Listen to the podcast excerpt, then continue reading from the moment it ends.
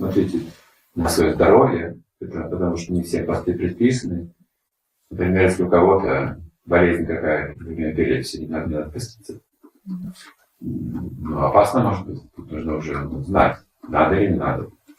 Или у вас слабое здоровье, или еще что-то, или психика, пост может привести раздражение какое-то и страдание принести. Беременные женщины тоже не постятся. Поэтому тут нужно опираться также на этот фактор. Если вы чувствуете, что это вас очищает, вдохновляет, и вас здоровье позволяет, это очень хорошо. Поститься полностью без воды, сжигаются там все шлаки, для очищения хорошо. Вот. Если у вас трудности, то не нужно. Можете усугубить свою, свою проблему только поставить.